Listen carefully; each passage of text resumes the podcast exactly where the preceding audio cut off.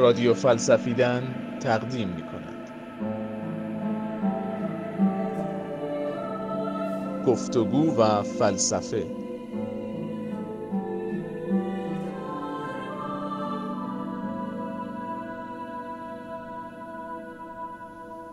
حقیقت با دو نفر آغاز می شود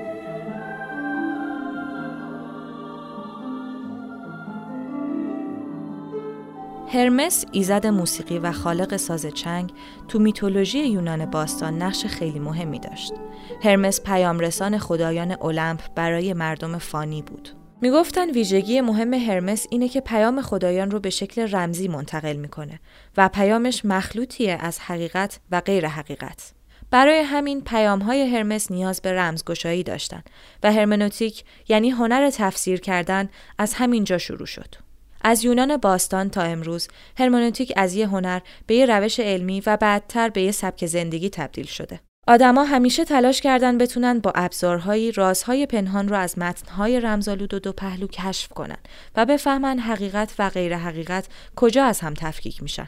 این کار همیشه با ادبیات و سخنوری ارتباط خیلی نزدیکی داشته و شاید برای همینه که هرمس غیر از موسیقی خدای ادبیات و سخنوری هم هست. حکیمان و خردمندان سعی می‌کردن رازهای کلمات رو کشف کنند. خطوط سفید بین متنها رو بخونن و از متون قدیمی معناهای جدید کشف کنند.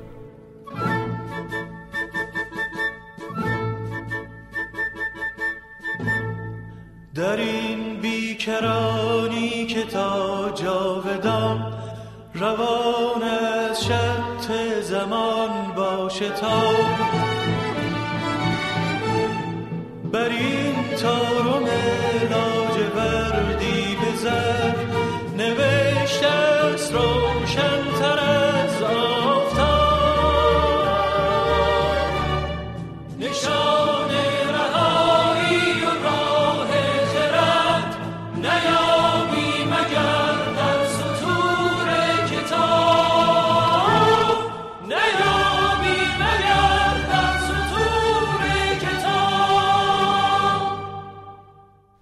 هرمس رابطه بین خدایان و انسانها بود و بعد از دوران یونان باستان هم تفسیر متون مذهبی یکی از مهمترین اهداف هرمنوتیک محسوب می‌شد. برای همینه که هرمنوتیک جدید هم با مارتین لوتر آغاز میشه. یه اصلاحگر دینی که قصد داشت معنای جدیدی از متون مقدس مسیحی پیدا کنه. مارتین لوتر اعتقاد داشت که کلیسا و کشیش ها نباید واسطه بین انسان و خدا باشن. هر آدمی باید بتونه با مراجعه مستقیم به متون مقدس تکلیف زندگی و اعتقادات خودش رو مشخص کنه. طبیعیه که این ایده با استقبال کلیسا مواجه نشد. اما مارتین لوتر کم نیورد و با ترجمه کردن متون مقدس به آلمانی کاری کرد که مردم بتونن بدون نیاز به کلیسا خودشون به این متنها دسترسی داشته باشن. این ایده به سرعت گسترش پیدا کرد و خیلی زود کلیساهای لوتری توی آلمان شکل گرفتن و این مدل ارتباط انسان و متن مقدس به مرور توی کل عالم مسیحیت گسترش پیدا کرد. لوتر چند تا قانون داشت که به کمک اونا همه بتونن متنهای مقدس رو تفسیر کنن. قانون اول این بود که وظیفه کلیسا و عالمان دینی راحت کردن دسترسی مردم به متون مقدسه و نباید برای خودشون شعن خاصی قائل باشن. برای اعتراف به کلیسا می رو در روی علف های رویده بر دیوار کهنه میستم و همه گناهان خود را یک جا اعتراف می کنم بخشیده خواهم شد به یقین. و لفها بی با خدا سخن می‌گویم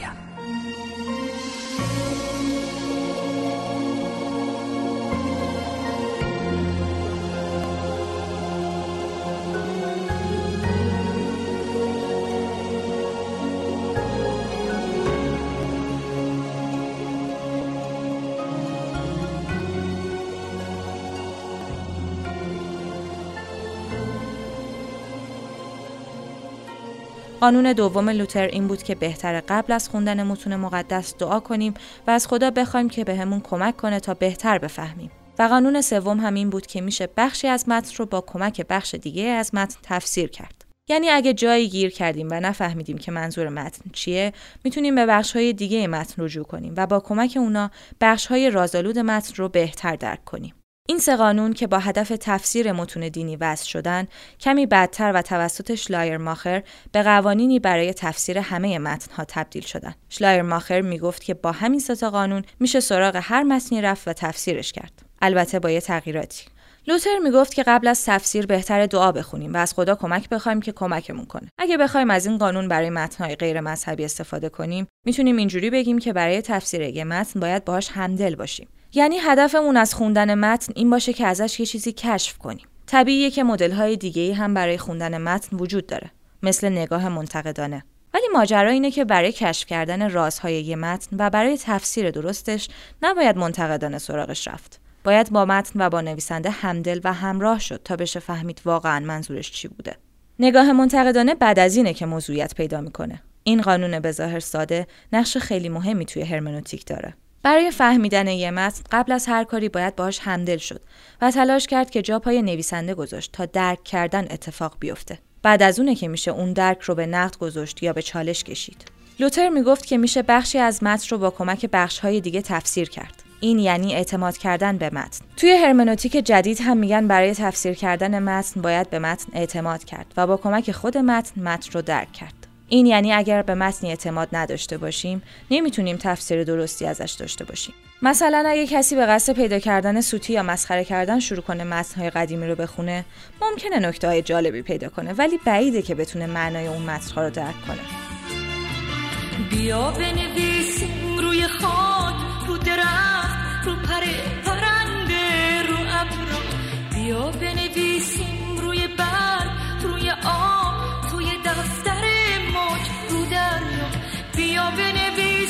که خدا ته قلب آینه است. مثل شور فریاد یا نفس تو حسار سین است.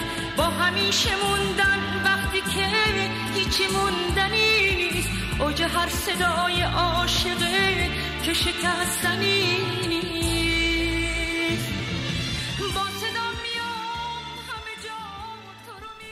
می‌بینم. شلایر ماخر و بعدترش دیلتای هرمنوتیک رو گسترده تر کردن. یعنی لازم نیست که ماجرا حتما به متن مربوط باشه. هر جایی که حرف از زبان و ارتباط از طریق زبان باشه، درک کردن و تفسیر کردن مهم میشه. شلایر ماخر می‌گفت وقتی کسی برای بیان یه مسئله از زبان استفاده می‌کنه، این کارش دو تا جنبه داره. یه جنبه اینه که داره از زبان عمومی استفاده می‌کنه. یعنی توافقی که بین همه آدمهای همزبون وجود داره و مثلا به یه شیء خاص میگن صندلی. اما یه جنبه دیگه هم وجود داره. هر آدمی یه زبان شخصی داره. ممکنه از کلمه یا جمله‌ای به معنای استفاده کنه که لزوما مورد توافق همه نیست. یعنی هر متنی یه جنبه گرامری داره و یه جنبه روانشناختی. وقتی می‌خوای یه متن رو درک کنی، هم باید زبان عمومی رو بلد باشی و هم سعی کنی منظور و مقصود نویسنده رو درک کنی. یاور منشوربا استاد شده تو فلسفه کلاسیک فیلسوف‌های عقلگرا اعتقاد داشتند که با تحلیل منطقی یه متن میشه معناش رو فهمید. ولی شلایر ماخر اعتقاد داشت با عقلگرایی و تحلیل منطقی نمیشه همه وجوه یه متن رو درک کرد. باید گرامر رو در کنار روانشناسی استفاده کرد تا بشه به درک بهتری رسید. بعدتر دیلتای تاریخ رو هم به این مجون اضافه کرد. کلمه ها و جمله ها تو دوران های مختلف تاریخی معانی متفاوتی دارند که بدون دونستن تاریخ نمیشه درست فهمیدشون. وقتی ماجرا شخصی میشه، یه نتیجه مهم تفاوت برداشت هاست. وقتی نشه با قوانین مطلق منطق و گرامر معنی هر چیزی رو مشخص کرد، ممکنه هر کسی برداشت متفاوتی از متن داشته باشه. این همون چیزی بود که کلیسا ازش میترسید. چون ممکن بود هر مؤمنی برداشت خودش رو از دین داشته باشه. و اینجوری سلطه کلیسا از بین می‌رفت و هرج و مرج پیش میومد اما شلایر ماخر اعتقاد داشت که هرمنوتیک ابزاری برای جلوگیری از سوء تفاهم و رسیدن به توافق. وقتی بحث توافق مطرح باشه گفتگو اهمیت پیدا می‌کنه. حالا که یه معنای ثابت وجود نداره و هر کسی ممکنه از زاویه دید خودش به ماجرا نگاه کنه چجوری میشه سره رو از ناصر مشخص کرد؟ پاسخ گادامر به این پرسش گفتگوه وقتی میگیم باید سر چیزی به توافق رسید یعنی باید برداشت خودت رو با دیگران در میون بذاری و سعی کنی با بقیه به توافق برسی. چه این بقیه مفسرهای دینی باشن چه منتقدان ادبی و چه آدمهای عادی جامعه. به نظر گادامر دیالوگ از مهمترین ابزارهای هرمنوتیکه. باید آدما با هم حرف بزنن تا بتونن راجع به معنای هر چیزی به برداشت مشترک برسن. حقیقت اون چیزی میشه که آدما بتونن روش توافق کنن. گادامر میگه فهمیدن یعنی با هم به فهم مشترک رسیدن. اما آیا این باعث نمیشه که حقیقت اصلی گم بشه؟ اینطوری همه سطحی نمیشن؟ مثلا اونی که بتونه آدمهای بیشتری رو قانع کنه بشه صاحب حقیقت راه برای نسبیگرایی مطلق باز نمیشه این که بگیم هر کسی حق داره هر برداشتی از هر چیزی داشته باشه و اون برداشتی که آدمای بیشتری روش توافق کنن برداشت درستتریه شاید ترسناک باشه ممکنه نگران بشیم که نکنه حقیقت این وسط گم بشه. شاید یه آدمی با هوچیگری بتونه بیاد و همه رو گول بزنه. و البته کلیسا هم همینجا رو می‌دید که با مارتین لوتر در افتاد. سیمرغ اول رو نگرفتم چون جایزش رو دوست نداشتم. معادلات جشنواره هم پذیرفتم. اون سیمرغ رو دوست نداشتم. سیمرغ نگاه نور رو دوست نداشتم. چون در پایان نگاه کردم دیدم فیلم من موفق نشده. نگاه نوری رو جشنواره تزریق کنه اما این جایزه رو دوست دارم. اینو می‌گیرم.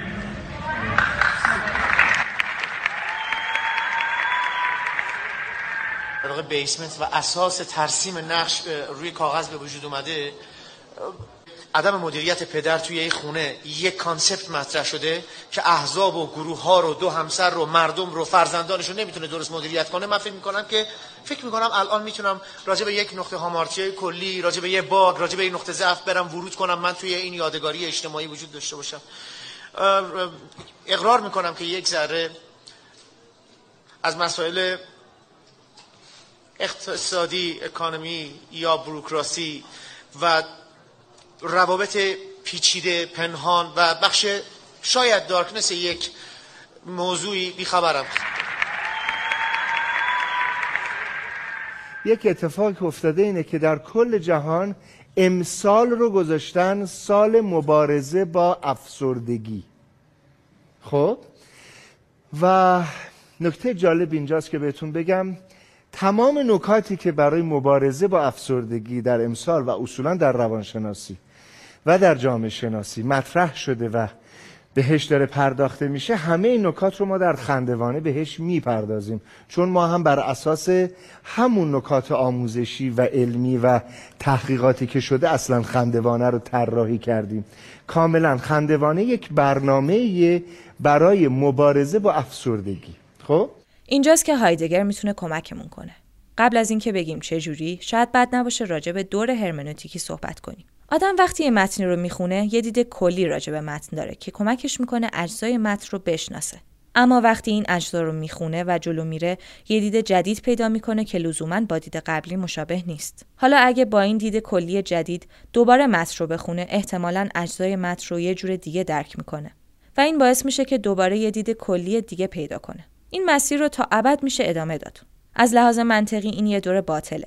اگه کل رو نشناسیم نمی‌تونیم اجزا رو بشناسیم. و برای شناختن کل هم باید اجزا رو بشناسیم. یعنی هیچ وقت نمیشه هیچ چیزی رو شناخت. بالاخره باید از یه جا شروع کرد. هایدگر قصد نداره این دور منطقی رو حل کنه. بلکه یه قدم میره عقبتر و میگه همه آگاهی های بشر همینجوری هستن. ما همه چیز رو با پیشتوری می‌شناسیم. نه فقط متنها که واقعا هر چیزی رو با پیشتوری می‌شناسیم. هایدگر میگه فهمیدن یعنی تفسیر کردن. ما هیچ وقت صدا رو به عنوان یه طول موج از ارتعاش درک نمی‌کنیم. صدای قطار رو میشنویم و موتور و رد و برق و غیره. وقتی میگیم یه چیزی رو شنیدیم یعنی تفسیرش کردیم.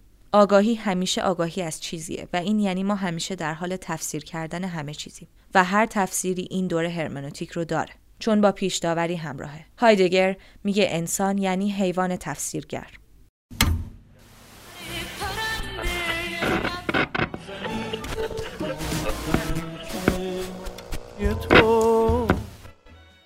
آدمی ناطق است. ما ناطقیم در بیداری و در خواب. ما پیوسته ناطقیم. نیزان هنگام که هیچ دم بر نمیاریم بلکه تنها میشنویم یا می‌خوانیم. نیزانگاه که نه چیزی میشنویم و نه چیزی می‌خوانیم. در عوض پی کاری می‌رویم یا در فراغت به سر می‌بریم. ما پیوسته به نحوی ناطقیم. ما ناطقیم چرا که نطق طبیعی ماست. ابتداعا از اراده خاص بر نمیخیزد. گفتند که نطق در طبیعت انسان است. مطابق این آموزه انسان در تمایز از نبات و حیوان جانور بالقوه ناطق است. معنای این اصل صرفا آن نیست که انسان در کنار سایر قوا از قوه نطق هم برخوردار است. این اصل می‌خواهد بگوید اولا این نطق است که انسان را قادر می‌سازد آن جانوری باشد که چون انسان هست. چنان که ویلهلم فون هومبولت گفته چون ناطقه است که انسان است انسان. با این حال هنوز هم جای درنگ است که با چه می‌خواند انسان. به هر حال نطق آشنای دیوار به دیوار ذات انسان است. همه جا با نطق مصادفیم. در دهم آگوست 1784 هامان در نامه‌ای به هردر می نویسد اگر چنان زبان آور بودم که دموستنس بود هم باز جز این لازم نبود که یک کلمه را سه بار تکرار کنم. خرد نطق است و نطق لوگوس. در این گفته جان فرسودم و تا دم مرگ هم خواهم فرسود. این جرفا هماره برایم تاریک مانده است. هماره چشم انتظار فرشته ی آخر و زمانی هستم با کلیدی بر این مقاک هایدگر نطق. ترجمه محمد هادی محمودی. فصلنامه بابل شماره سوم پاییز 97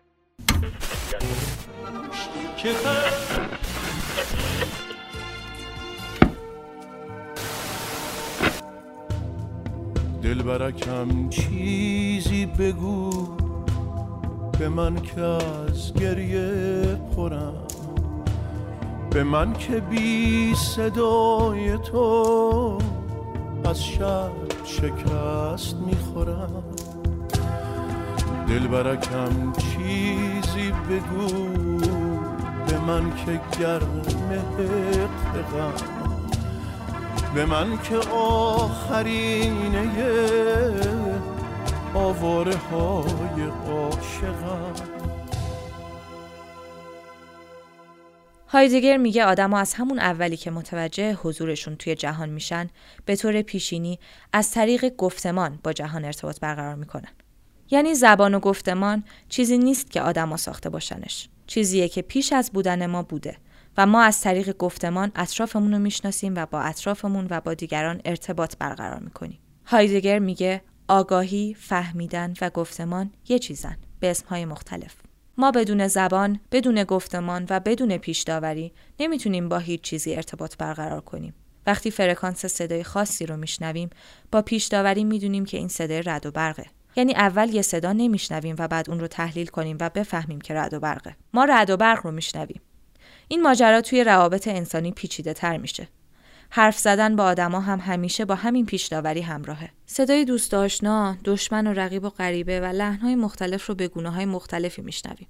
و طبیعتا تفسیر خودمون رو هم خواهیم داشت. گادامر که در دهه 20 میلادی شاگرد هایدگر بوده، هرمنوتیک رو از یه روش برای فهمیدن به یه سبک زندگی تبدیل می‌کنه. به نظر گادامر حالا که فهمیدن همیشه با پیش داوری همراهه و هیچ فهمی نمی‌تونه مطلق باشه و حالا که فهمیدن یعنی به توافق رسیدن پس ما آدما برای همه کارهامون به گفتگو نیاز داریم. آدم پیش از گفتگو یا پیش از زبان هیچی نیست. از اولین ارتباط آدم با جهان تا پیچیده ترین روابط بشری همیشه همه چیز توی بستر زبان اتفاق میفته.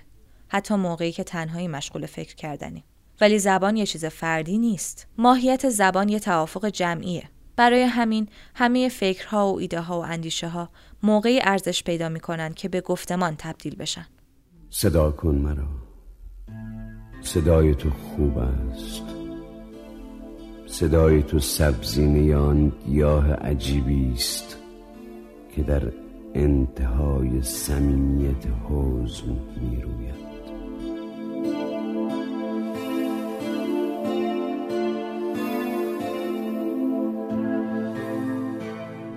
شاید ما تو خلوت خودمون به ایده های مختلفی برسیم که ممکنه ارزشمند یا بیارزش باشن. اما همه این ایده ها موقعی واقعا به ایده تبدیل میشن که به گفتگو گذاشته بشن. برای همینه که نیچه میگه حقیقت با دو نفر آغاز میشه. اگه شما ایده ای دارید و حوصلش رو ندارید یا لزومی نمی‌بینید که با دیگران مطرح کنید و دربارش به توافق برسید به نظرم جا داره که نگران بشید نکنه پا توی کفش کلیسا کرده باشید. وقتی پذیرفتیم که هیچ نهادی وجود نداره که صاحب حقیقت مطلق باشه پس باید به لوازم این پذیرش هم تم بدیم و به واتیکانهای منفرد با جهان بینی های فردی تبدیل نشیم. مارتین لوتر به همون یاد داد که برای شکلگیری گفتگو سه تا شرط لازمه. اول اینکه قبول کنیم که هیچ طرفی صاحب مطلق حقیقت نیست. دوم اینکه همدیگر رو همدلانه بشنویم و سوم اینکه به حرف هم اعتماد کنیم اینجوری دیگه اون نگرانی هم وجود نداره که نسبیگرایی و هرج و مرج حاکم بشه. کسی نگران میشه که ناخودآگاه احساس کنه حقیقت مطلق رو می‌دونه. وگرنه توی شرایط غیر یقینی هر گفتگویی و هر حرفی یه روزنه امید برای بهتر فهمیدن جهان. هایدگر میگه زبان جاییه که من و جهان با هم ملاقات می‌کنیم. ما چه بخوایم چه نخوایم توی جهان غیر یقینی زندگی می‌کنیم. و گفتگو راه دوام آوردن توی چنین جهانیه.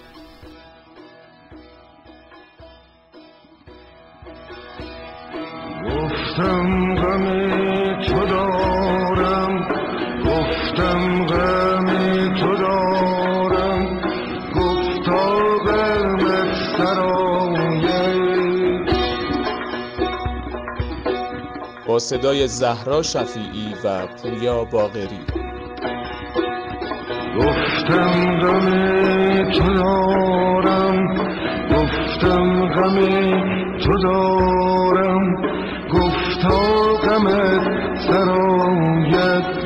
گفتم که ما من شد. گفتا اگر برایت. گفتا اگر برایت. بر اساس متنی از محمد میرزایی.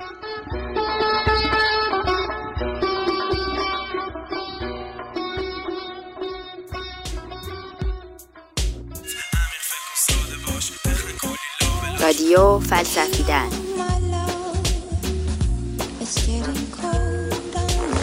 عمیق فکر ساده باش بخن کلی لابلاش یاورتان استاد.